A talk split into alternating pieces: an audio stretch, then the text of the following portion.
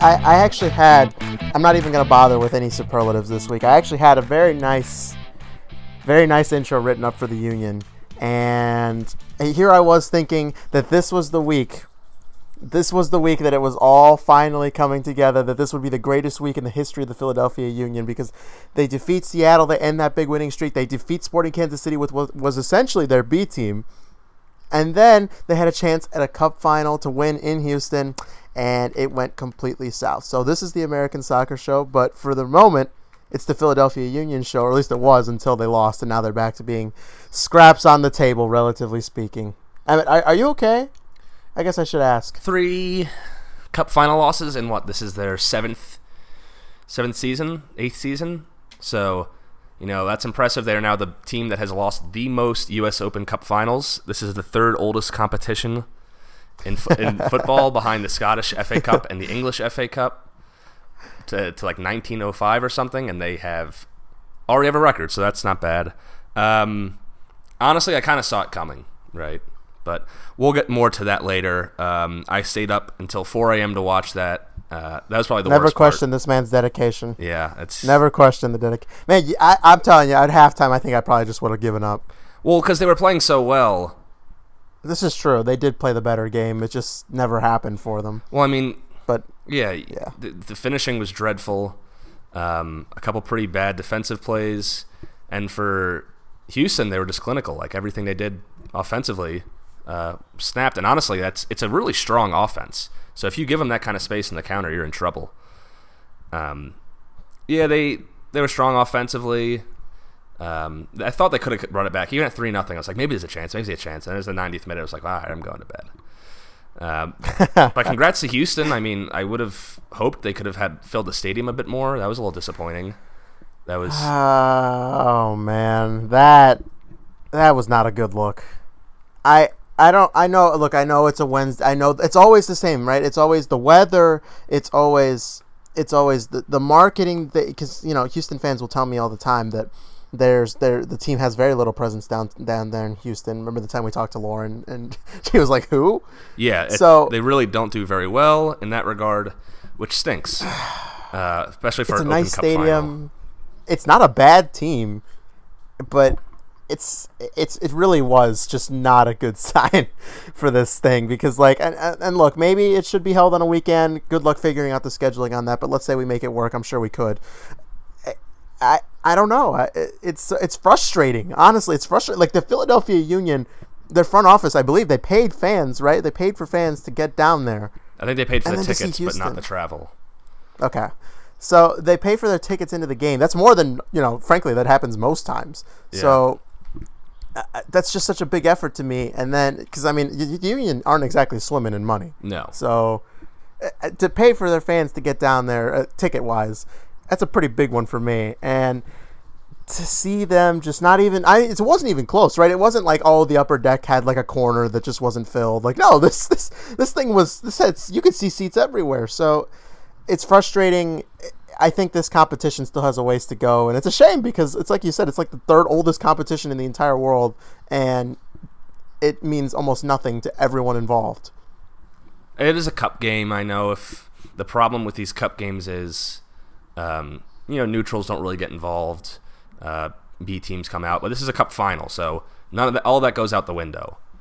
Uh, y- you know, chance for silverware in, uh, you know, a situation where it's not easy to win silverware. You really got to be the cream of the crop any given year, and this is a great opportunity for two teams who really probably aren't going to see any MLS Cups or supporters supporter shields in any time in the future. So, um, at least it was nice to see Houston on the other side as a team, kind of picking up themselves up, setting up a tactic. All right, we're going to sit back, we're going to counter, we're going to say, okay, let's let you four guys just sit up, and we're going to sit back and just launch it to you and let them deal deal with it, and they did. Um, it was such a promising start because the Union, I they scored, right? They score, but it's offside, and it was pretty obvious offside. But the ball comes back the other way, and that's when Houston get the first goal. And I mean, it kind of set the tone for the rest of the game, like you said, with their counterattacking. Yeah, I mean the both sides really set the tone of the Union kind of thinking they had something, letting their foot off the gas for a second, and then getting punished. Uh, so It worked for Montreal. It worked for Houston. I have a feeling that any team that comes out uh, against Philadelphia will see those two games and say, okay, we know how we want to play. Unless, of course, you're in Atlanta or New York Red Bulls and you think you can push the game to them. Um, the rest of the season, I would I wouldn't be surprised if that was the tactics we see. On the other side, uh, there's big news from USL, rebranding and Yeah, expanding. Uh, they have changed more to the English system.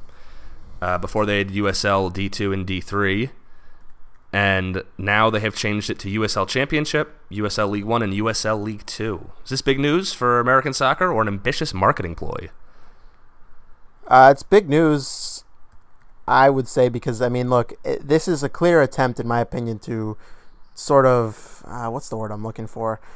I guess uh, to, to bring it all. I'm not sure where I'm going, but like bring it all together, right? This idea that okay, divisions two through four, they're all under one roof now, and there is a path. There's a path realistically that you can take if you want to start off small and then work your way up. There is a realistic sort of building blocks going forward. Now, promotion relegation, that's something that I think could happen At- when you do yeah. something like this because you know USL now everyone knows what they're buying into from this point forward, right? If you're not buying into the top tier, USL can kind of push it on you a little bit and say, well, maybe you're not ready for that. Maybe you want to buy into Division Three instead. But in the future, you might have a chance to push your way up.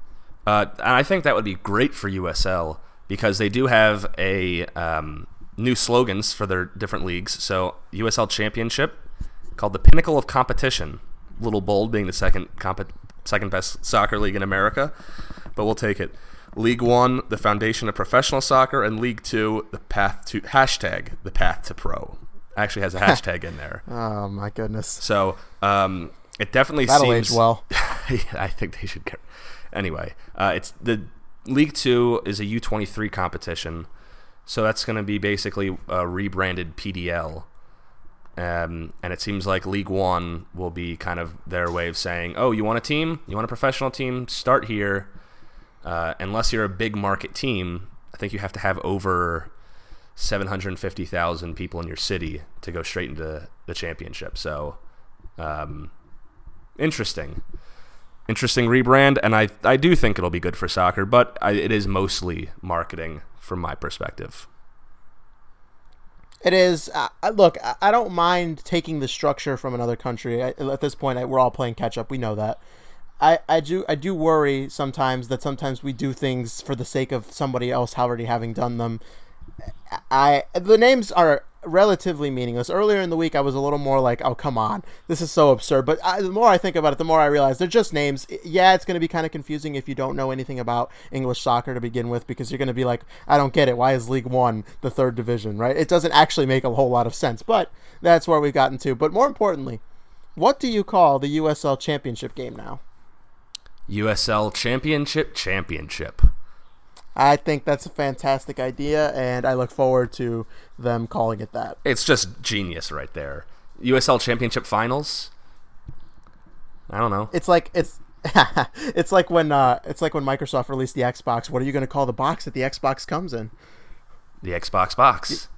Yep, and it's still around. So clearly, it was a fantastic idea. And if we could have about a third of the success of the Xbox, I'd say MLS is in a great spot. Yeah. Well, anyway, I think it's a good um, rebrand for USL, at least in just kind of getting attention to them, because I think unless there's too many American soccer fans who aren't engaged in the American system but love the English system, so this is going to be a great way for them to kind of transition into it a little bit more smoothly and understand Yeah, and- the tiers. I don't I don't mind that. I don't mind uh, the lower divisions coming and doing things like oh hey look at us type things because th- that's that's their job. They have to get noticed and any way necessary really. So in that sense, I'm all right with it. Should we get into the MLS action then? Yeah, I guess we'll probably get there uh, because this first one, oh what a what a cracker of a game! California Derby, LAFC two, San Jose Earthquakes nil. It was not a good week for the Earthquakes, who actually had a three one lead, and I, this was a while ago now, so apologize if anybody feels like we're beating the dead horse, but they had a three one lead over Atlanta. In the midweek before a weird sequence that saw them score, go up 4 1, only for the goal to be waved off by VAR because Atlanta actually drew a penalty before the goal had been scored. So Atlanta went from being down 4 1 to getting the penalty, going, you know, being down 3 2 with the penalty being scored. And it was a complete disaster for San Jose from there. So take solace. Not a good week for them. Take solace if you're a Union fan that you'll, at this point, we are not San Jose. Same thing with Chicago Fire fans. You can always take solace, and there's always one team looking to eat out of the wooden spoon, and San Jose is leading from that. Uh, on the other side, two goals from Walker Zimmerman. Nice to see him stepping up in uh, Ciman's absence and kind of leading the back line now. There's some weird rumors going around that Walker Zimmerman could be on his way out. Unsettled. Heading to Israel? Yeah. I don't know. That's that seems like it's a. I gotta say this. LAFC. I think they have to do everything they can to keep Walker around until the end of the season. I, I can't.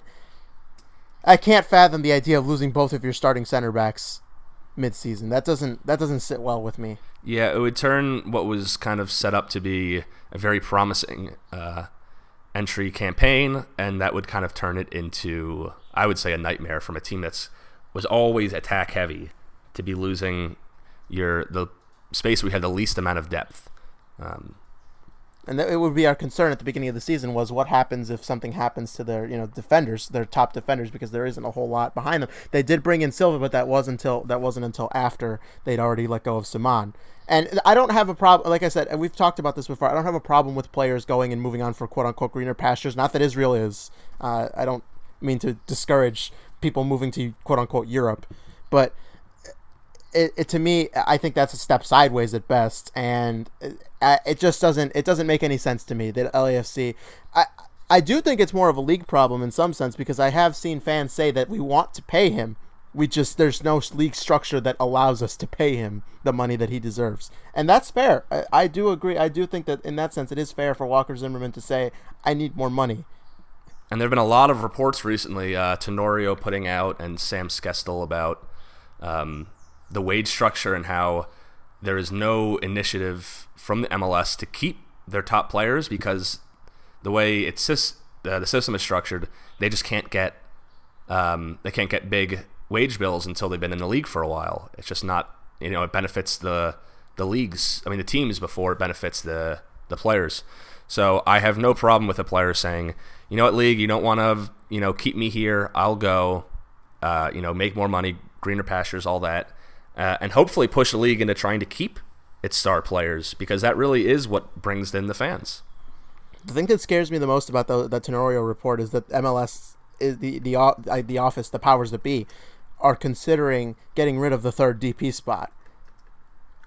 I, I for the longest time I thought we were heading for the fourth DP spot, right? And now we're talking about getting rid of the third.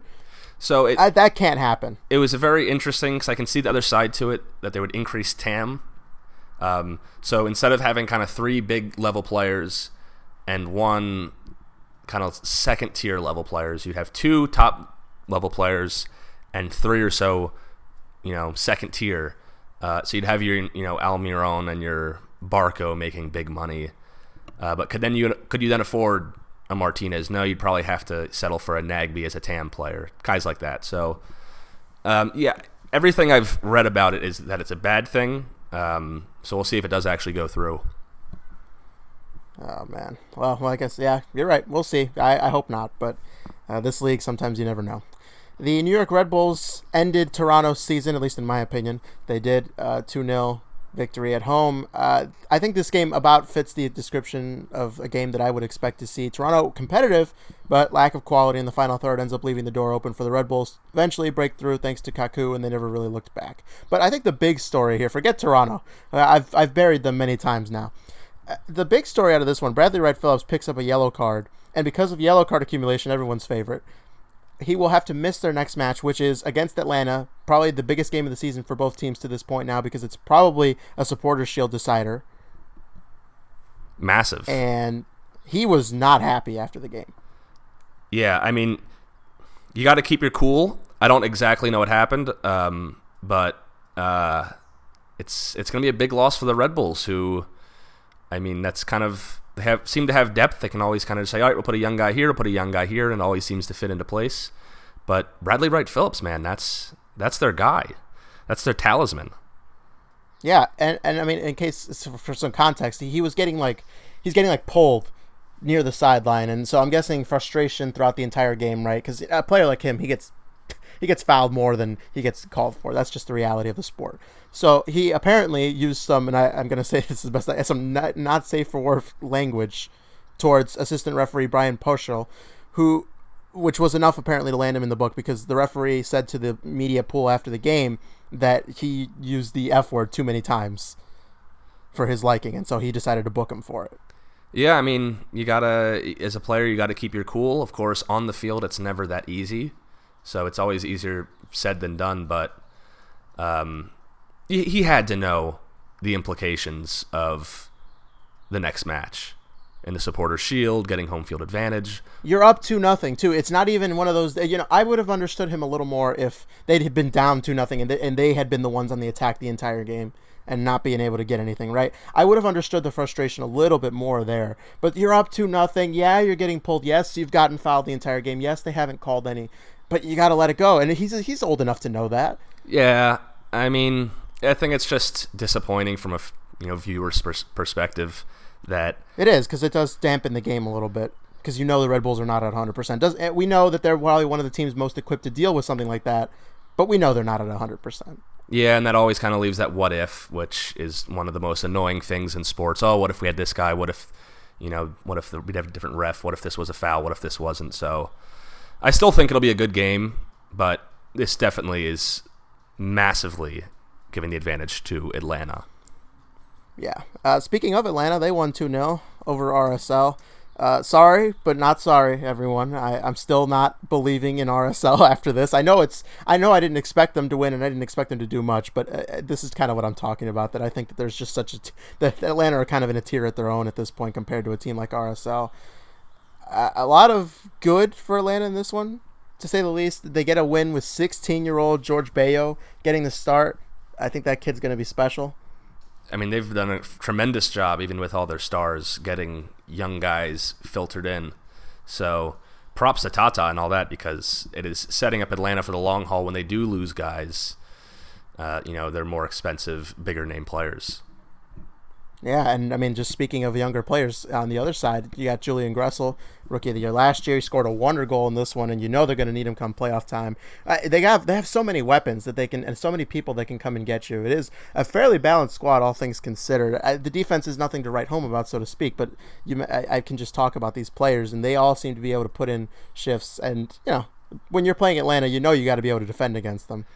Yeah, and it's all about buying into the system. The defenders are um, they know that they're going to get isolated. They know that they need to be good with their feet, and they, you know, guys like Leon, Leandro Gonzalez Pirez and Michael Parkhurst, a guy whose people at one point thought was over the hill, are you know having tremendous seasons.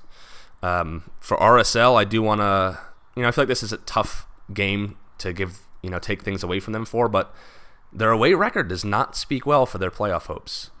Uh, 3 1 and 10, 10 losses on the road now. That's the worst uh, road record of any team in a playoff position. Uh, to next best is Portland, three, five, and seven, seven losses. So, um, well, I'm with you that this is not looking good for them. Uh, you know, it is Atlanta, so grain of salt, that kind of thing. That's fair. I'd say that's fair. I, I didn't. Uh, it's like I said, I didn't expect them to win, but had they won, it would have been enough to. Okay, all right, I'm a believer in RSL. So now I'm still an RSL truther at this point. I don't believe in them just yet. New England Revolution. They hosted the Fire and drew two two. That is um, that is not ideal, because so I, I wasn't riding the New England bandwagon or any anymore really, but I thought okay, this is they need three here. They didn't get it and this about Barry's New England for me now because uh, the Fire just so playing so badly, and then to uh, to have them come in to the Fortress at Gillette Stadium, and be able to draw. It's just it's it's not good enough. Yeah, uh, it's falling apart for them. Definitely not. There was definitely doesn't definitely really hurts their chances, but I don't think they're out just yet. Five points back, five to play, with a game in hand on Montreal um, they have Orlando. Um, I, th- I think Orlando's getting ready for their first win in a long time. I mean, that's the problem, right? Is that Trap game. it's you? Okay, so that has to be a win. Then you have to, then you go at Toronto, Atlanta, and RSL. Even if we just chalk up um, RSL and Atlanta as losses right now, they still have a chance if they beat Montreal and Toronto. Uh, that said, I think it's out of reach for them at this point. Uh, They have they need too much to go their way now. I think that I think it's all kind of just gotten past them at this point, which is a shame. But I, I do think there's some promise here. I guess my biggest thing would be that if I thought that ownership was actually you know 100% behind this team, I would say that this team just uh, uh, one more reinforcement. You know, get get a big splash signing, couple depth signings, and they'd be good to go for next season. But I think we both know that the Kraft family not exactly interested in their little pet project in New England all that much. Yeah, which is a shame because uh, you know they have some good pieces right now, and uh, I think Friedel has potential to be a very good manager. He's you know it's his first year. I thought he started very strong, so we'll see how he adjusts. But there's definitely a lot of work to be done, especially defensively. There is. And, uh, so just about the game, uh, they were the better team. I, I'm not going to disparage them. They were the better team after Katai's goal in the 20th minute, but it just wasn't good enough. And uh, you know, if you want the fire perspective, uh, they, they look dangerous at times, but uh, it's it's ap- I think apathy is kind of taken over at this point of the season. You got it, we're we're to the end now. There's not some people are playing for spots next year. I think that the fire roster will see a pretty interesting overhaul in the offseason. Yeah, I agree. We'll see. I mean, maybe we'll see if the they didn't really bring in that many transfers last season. They tried to do a lot of work in the middle of the year, so uh, I would agree that they need to do some overhauls come next season. It would not surprise me if Schweinsteiger called it a career too. Yeah, that's I think this season like has it. done a number on his on his psyche, and I mean the man's playing center back at this point, and not because of his ability, out of pure necessity, because the center backs for the Fire have been so poor this season. Unfortunately, at least he gets to enjoy a nice cold city like Chicago. You mean Bridgeview, a nice little town Oh, village of course, Bridgeview. yes, the uh, Yeah. the rural Bridgeview Stadium.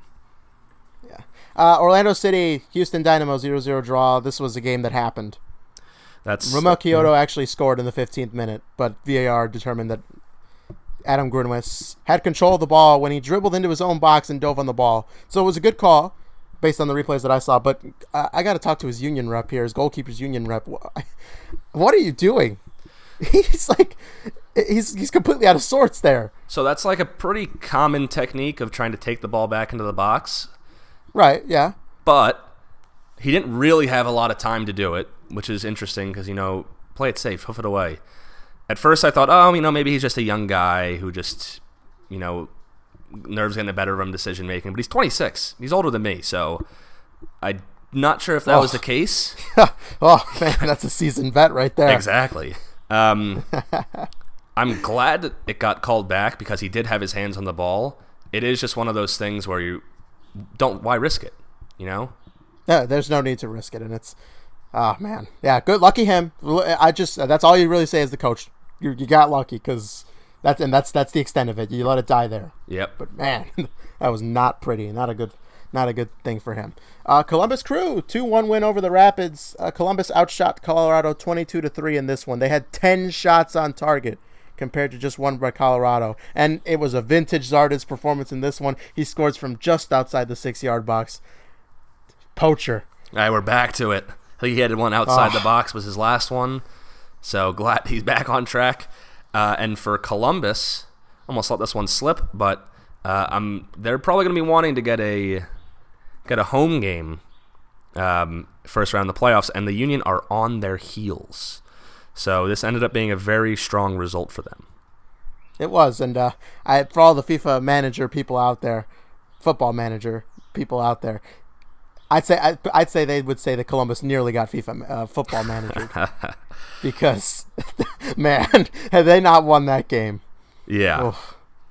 would have been something Some- else. so re- re- Colorado was reasonably in this game until the end, relatively speaking, in terms of score. Uh, anyway, the impact NYCFC one one draw in Montreal is very good performance by Montreal to defend their home field and get a good result against a good opponent. Uh, NYCFC, however, they haven't won in six matches now. That that did end with beating the Fire, but you know how I feel about beating the Fire. So. Uh, they've completely fallen out. They've let themselves completely fall out of the race for a bye. So it seems like losing manager midseason has not done them any favors, unfortunately. Yeah, I would say they're in trouble. Um, it's interesting because uh, I'm wondering who who is this a better result for? Montreal getting you know a draw against a NYCFC team at home. Is that a bad thing? NYCFC being not as good recently, or is it good for NYCFC to go on the road and get a draw? I think it's a good result for the Impact. I know, I know the Impact haven't. Uh, I'm, I know NYCFC haven't been in great form, but I, I think the Impact. These are the kind of games you had to have something out of. And early in the season, they weren't getting anything out of. Remember, they, they went such a long time without a draw that these these kinds of things tell me, all right, look, it, it, it's not an easy one by any stretch. Yeah, you'd rather get the three, especially in their case where they're barely hanging on to that last playoff spot. But again, I think it's a solid result. There's too much talent on NYCFC for me to just start saying that even in bad form that you should be beating them at home. Um, going back to Vieira, the the one thing that I think that he did not do that Jesse Marsch did, his crosstown rival, was create a um, a legacy and a um, a culture around his team that could be carried on after he left. I think Jesse Marsch and the Red Bulls had a established culture by the time he left. Uh, it hurts when he, a coach like that leaves, but uh, they can they can pick up the scraps, right? They they can say, all right, let's pick up where we left off. I think with Vieira, we're just not going to see that. Uh, they have the money to make amends, but uh, it's a shame that his legacy uh, won't, probably won't last as long in MLS uh, for NYCFC. Yeah, that's all fair points. In case anyone's wondering what Vieira is doing right now, managing over in France at Nice, actually down one nothing to PSG at the moment. So, not a not an ideal not an ideal start to the season. They're currently in eleventh, but you know it's early, so not bad for don't a get too far ahead of ourselves. mid-table team. Yeah. So uh, the Impact opened their lead up over DC and I suppose New England to five points, but DC was idle this weekend, so they're well that past weekend I should say. They're back to having two games in hand. Are DC and DC versus Montreal this weekend? Massive. Do or die for DC.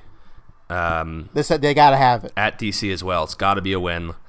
Uh, Montreal then has Columbus, Toronto, and New England Revolution. So, you know, two teams in the hunt, one team in the playoffs, and one team that's pretty much out, but will be a derby game. So, um, won't be easy for Montreal. They do go to New England with the last game of the season.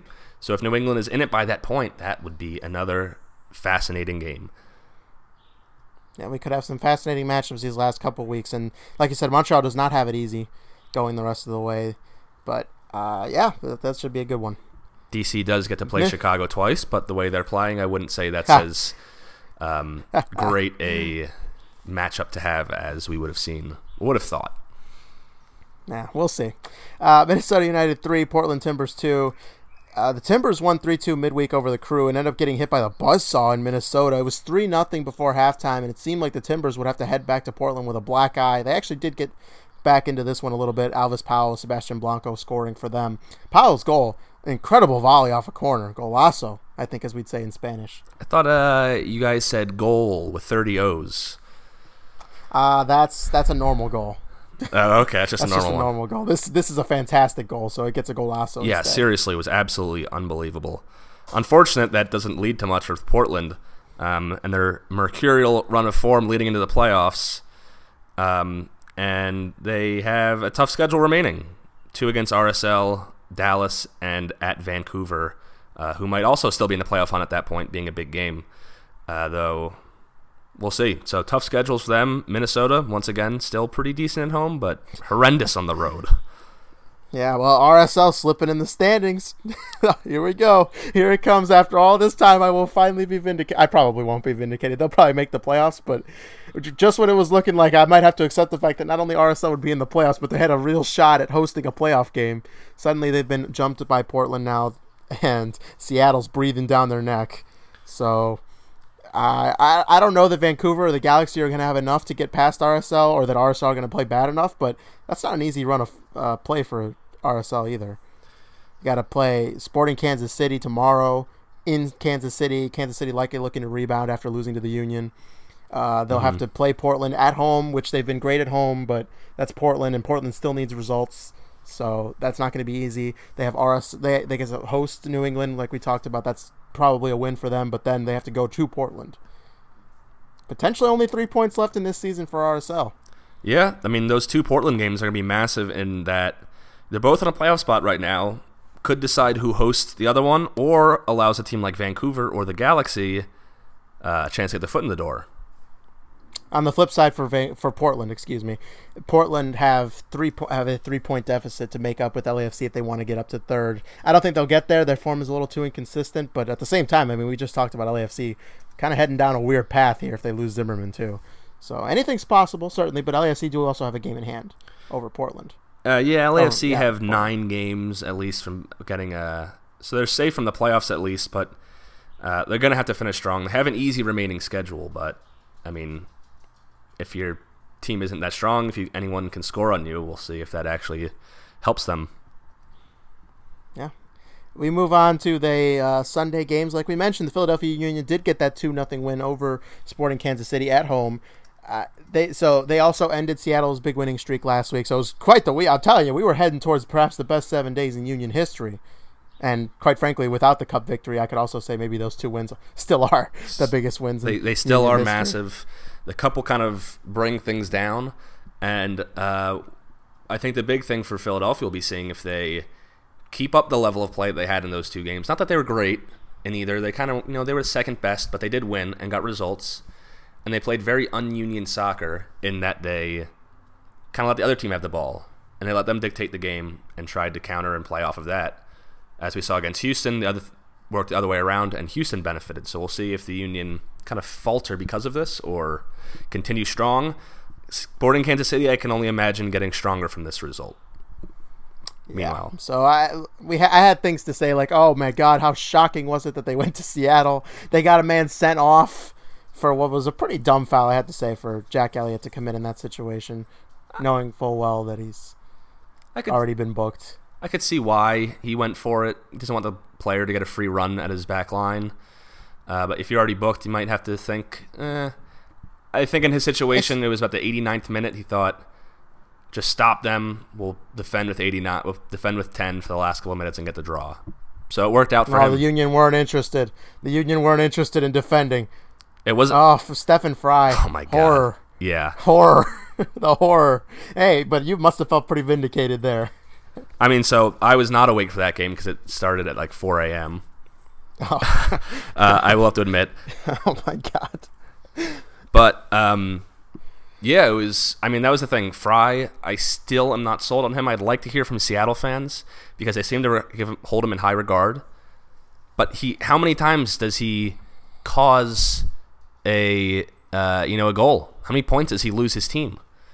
Uh, I I just look at how many other goalies in the in the league are have more than one loss on their hands. For the Frei, we can say at least this game and at least the LAFC game. So he's at you know at cause for four points. How many goalies can you say that for? Maybe Richard Sanchez. Yeah, that's.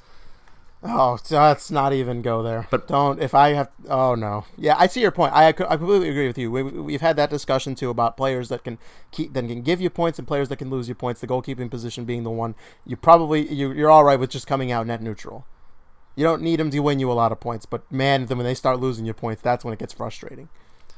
Yeah, I I don't know. I I'm not sold on his really being worth those mistakes, his ability. But um, Seattle fans seem to love him. They have a lot of respect for him, um, and he seems to do well in the playoffs. So when that time comes, he should hopefully be ready. Yeah. So FC Dallas went to Vancouver, one two one.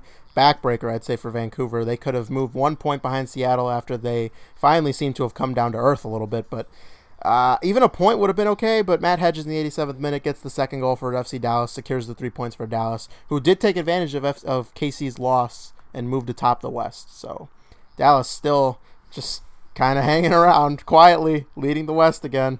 Yeah, they're they just keep kind of going for it. I don't. They're not as dominant as uh kind of the Eastern uh, leaders. I could see them struggling in the playoffs, but having a bye and getting home games throughout it could be very, very important for them. Vancouver, uh, they needed at least a draw here. They really did. You got They had to have something. That that, that was not good for them. So.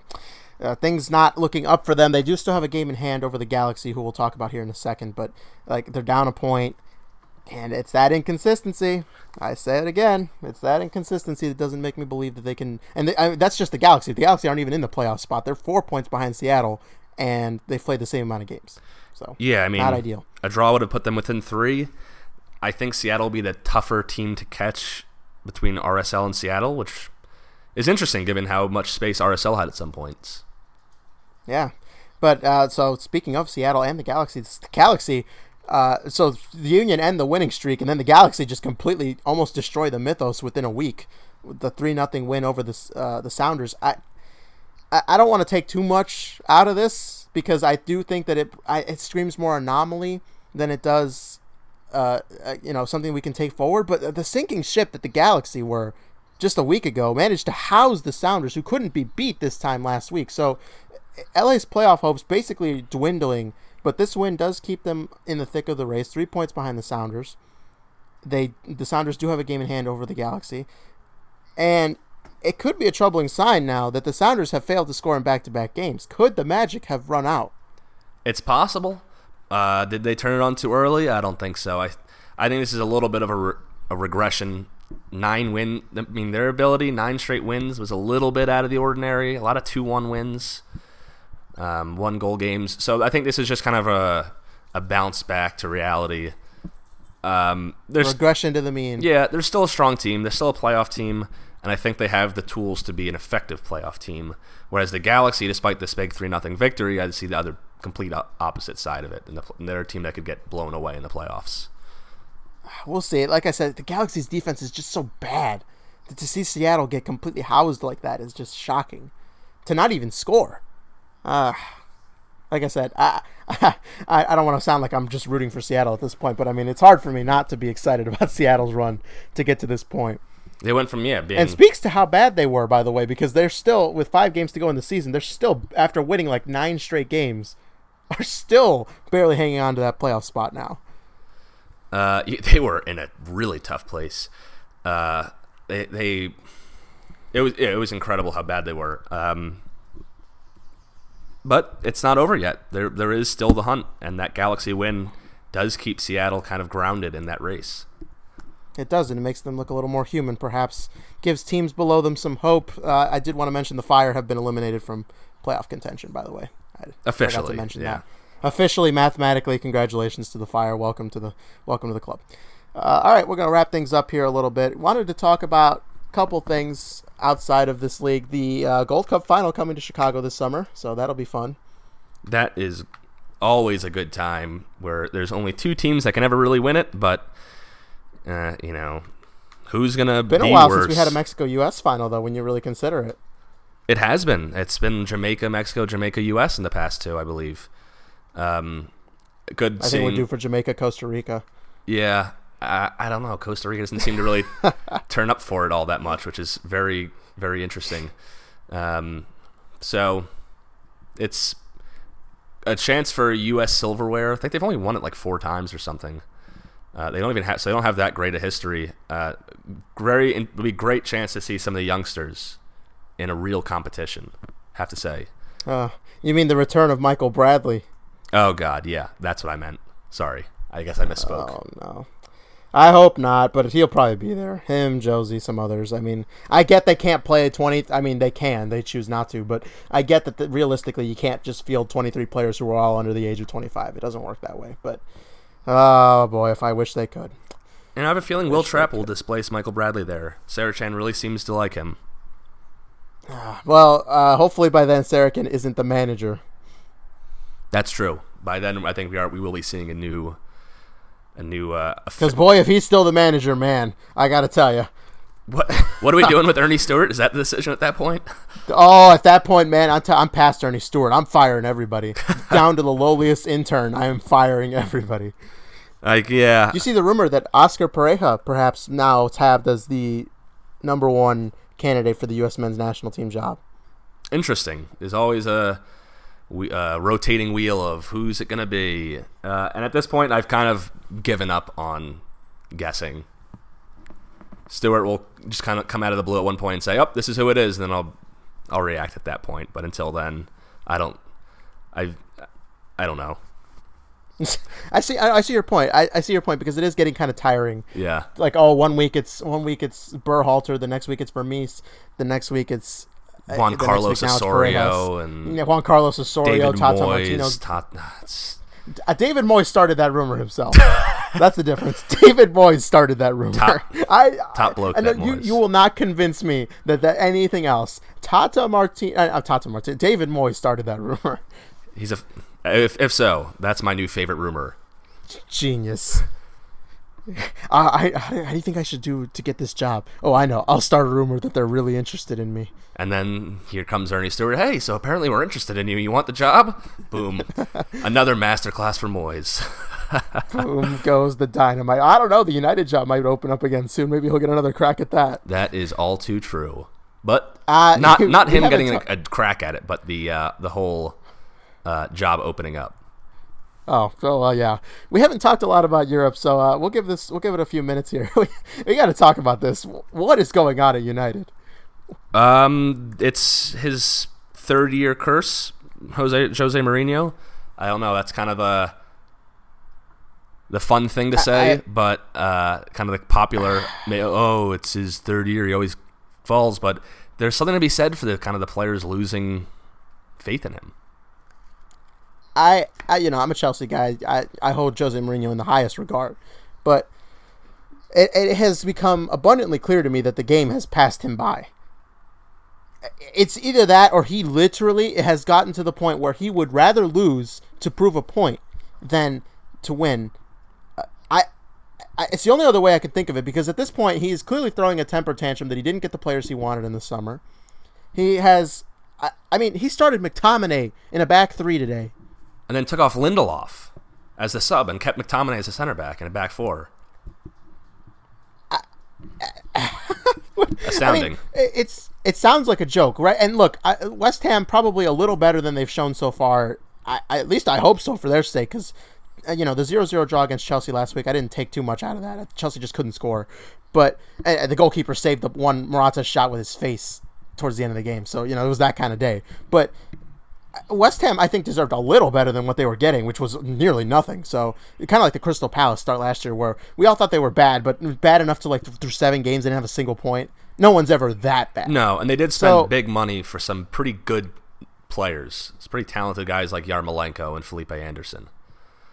And I mean, so let, let's listen to this lineup for United: it's Pogba, Matic, Fellaini, McTominay, Smalling, Lindelof, all on the same team. And all playing through the center. It was like he was just going to say, okay, we're just going to get our biggest team.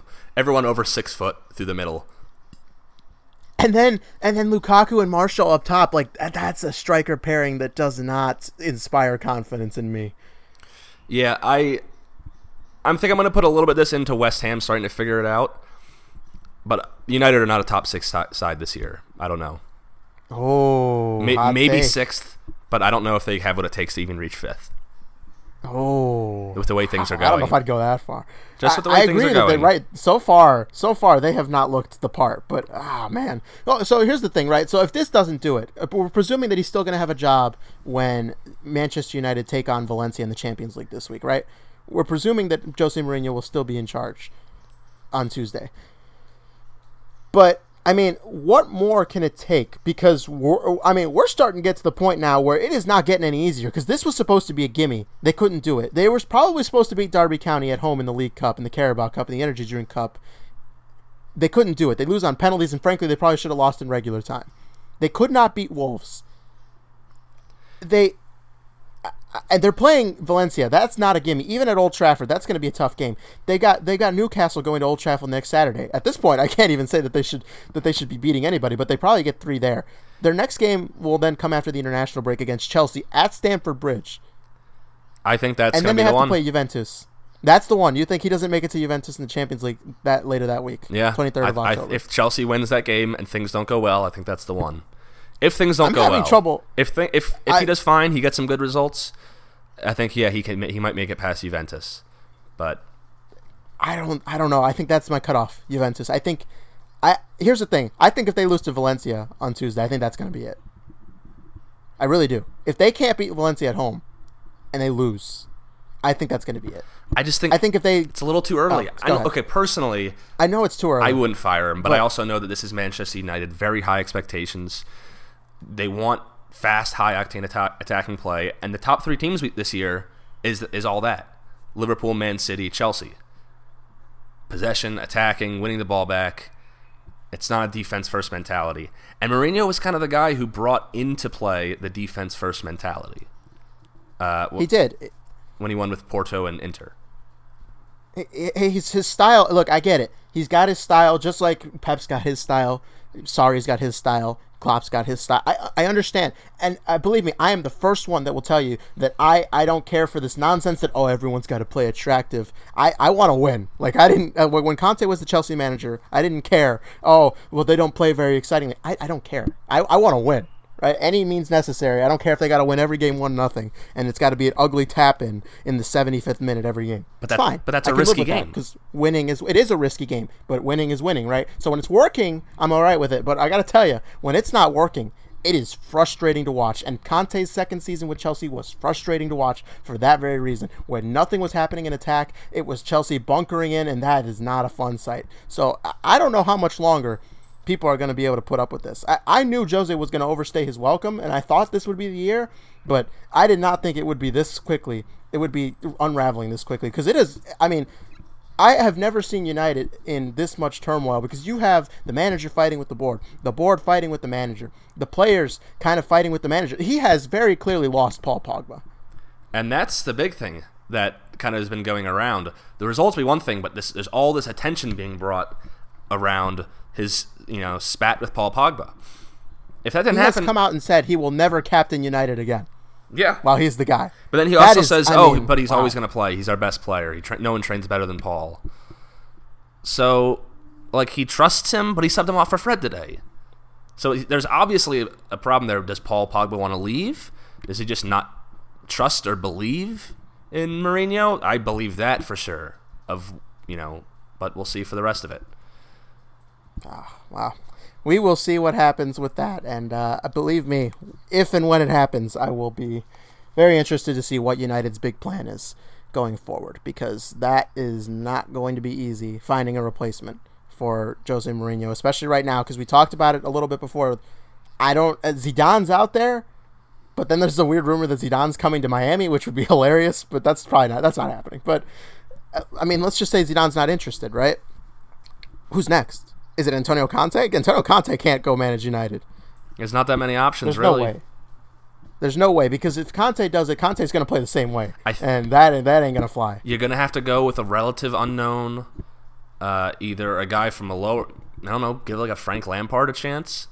Whoa, whoa, whoa, no, no, no, no, no. See, frankly, I'm, I'm, I'm saying it now because, because I, I, I want, I, so, somebody, somebody, somewhere out there, there's got to be a way to place a bet on this. Chelsea's next manager, because it's, we all know it. Two and three years from now, it's probably going to be a new manager, right? It's probably going to be sorry.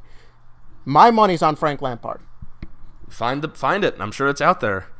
Uh, Frank Lampard for next Chelsea manager. I don't care. I will put ten dollars on it somewhere. That it, I am telling you, it is happening. I can just I can see it happening. They've given him Derby County. He's already having success there. Hopefully, he doesn't outgrow it too quickly. But I'm telling you, I think we're going to see Frank Lampard coach Chelsea sooner rather than later. I think it's going to be a little bit further down the line. Chelsea's a little bit of a big step up. I think he'll have he'll has another step in his uh, in his journey before he gets to Chelsea. Um, It's possible. but It's possible. yeah, Mourinho, who replaces him?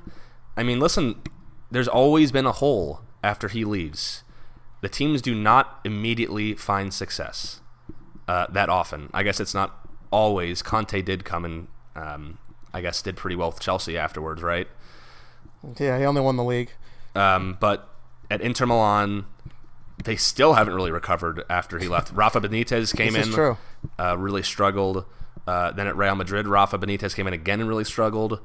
Maybe Rafa wants to leave Newcastle. Maybe he goes to United. I don't see that. I think he's too attached to Liverpool. a- but that would be the, the third time he follows after Mourinho. That's not a bad shout. I hadn't even thought of that. I don't see him doing it, but it's possible. It's possible. He just he might he really hates Mike Ashley in Newcastle. He might just want to get out. I mean, I, it would not shock me if Rafa Benitez is done with Newcastle after this season. That that team shows no ambition to get him any kind of help. Rafa Benitez has proven it to me. I think I think he's had a bad he had kind of a bad rap there. His run at Chelsea did not go as well as people would have probably liked it to. He, you know, his run at, Man- as, at Real Madrid was, eh, at best, and so you know, it kind of gave him a bad name. It gave him a bad name. So for him to go to Newcastle, and I think to get the results that he's gotten, to stick with the project, I think it has been nice enough as it is for him. So I I do think that it would be a possibility that I had not considered to this point. But I I think you're right about the Liverpool thing. I don't know that he'll go there. I, out of principle. It's either Who, an outside. He's clearly a man of principle. Yeah, I see it more as an outside hire, uh, someone from like the Portuguese league or something, um, or they give a relative unknown a chance. So th- those are the two options I'm giving United after Mourinho. We'll see if that's what they go with. Maybe they'll go with Sean Dyche. I mean, yeah, maybe get it. Bring another English manager back in, another Brit. Eddie Howe. Actually, that might not be a bad bad choice. Sean Dyche or Eddie Howe? Eddie Howe. I think that would fit. Eddie Howe can't do it. I think uh, Eddie Howe. I think Eddie Howe is actually pretty grateful that like he gets to coach at Bournemouth. I don't think he's that good. Bournemouth has some I good attacking flair. I don't know. He does, he does. It- but I'm saying at Bournemouth, I think it's perfect for him because he gets to do things like that, and people love him because he just he, he's keeping them in the Premier League. I think if you put him at United, I think he'll collapse the way David Moyes did. I, I, I, it's hard to argue it to be honest. It's very big expectations. It is huge expectations. So that's why the next manager hire has to be kind of carefully selected. And I agree, mid-season, not a lot of options. So we shall see. So anyway, I, I think that that about. We I said let's talk about Europe, and we basically just talked about Manchester United, but that's fine. I th- they're they're entertaining enough on their own. Gonna watch Chelsea and Liverpool here in a few minutes. Yeah. National TV. What do we got? National TV today, later today, 2:30 Eastern on Univision, LAFC Chicago Fire. National game for LAFC. That's great, but for the Fire, oh boy. Um, I hope and I pray that the Fire just get in there and get out without getting too embarrassed. So that's that's all I got for them. Good luck. Good luck to the Fire. Uh, Sunday, 1 p.m. Eastern, ESPN. New York Red Bulls host Atlanta United. Supporters Shield basically on the line here. No Bradley Wright-Phillips for New York. Do they still have what it takes? That's the big question.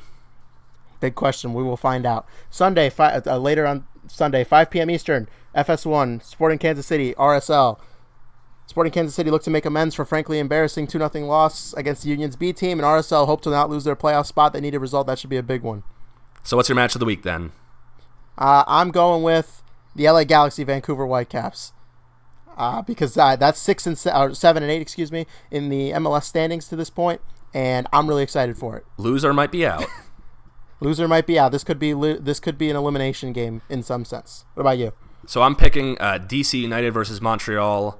Uh, similar uh, on the East Coast. I'm going to pick that over the big budget uh, Red Bull Atlanta game, just because of playoff implications. DC really need a win to make ground, and you know we'll see if Rooney, Acosta, and co can get it done.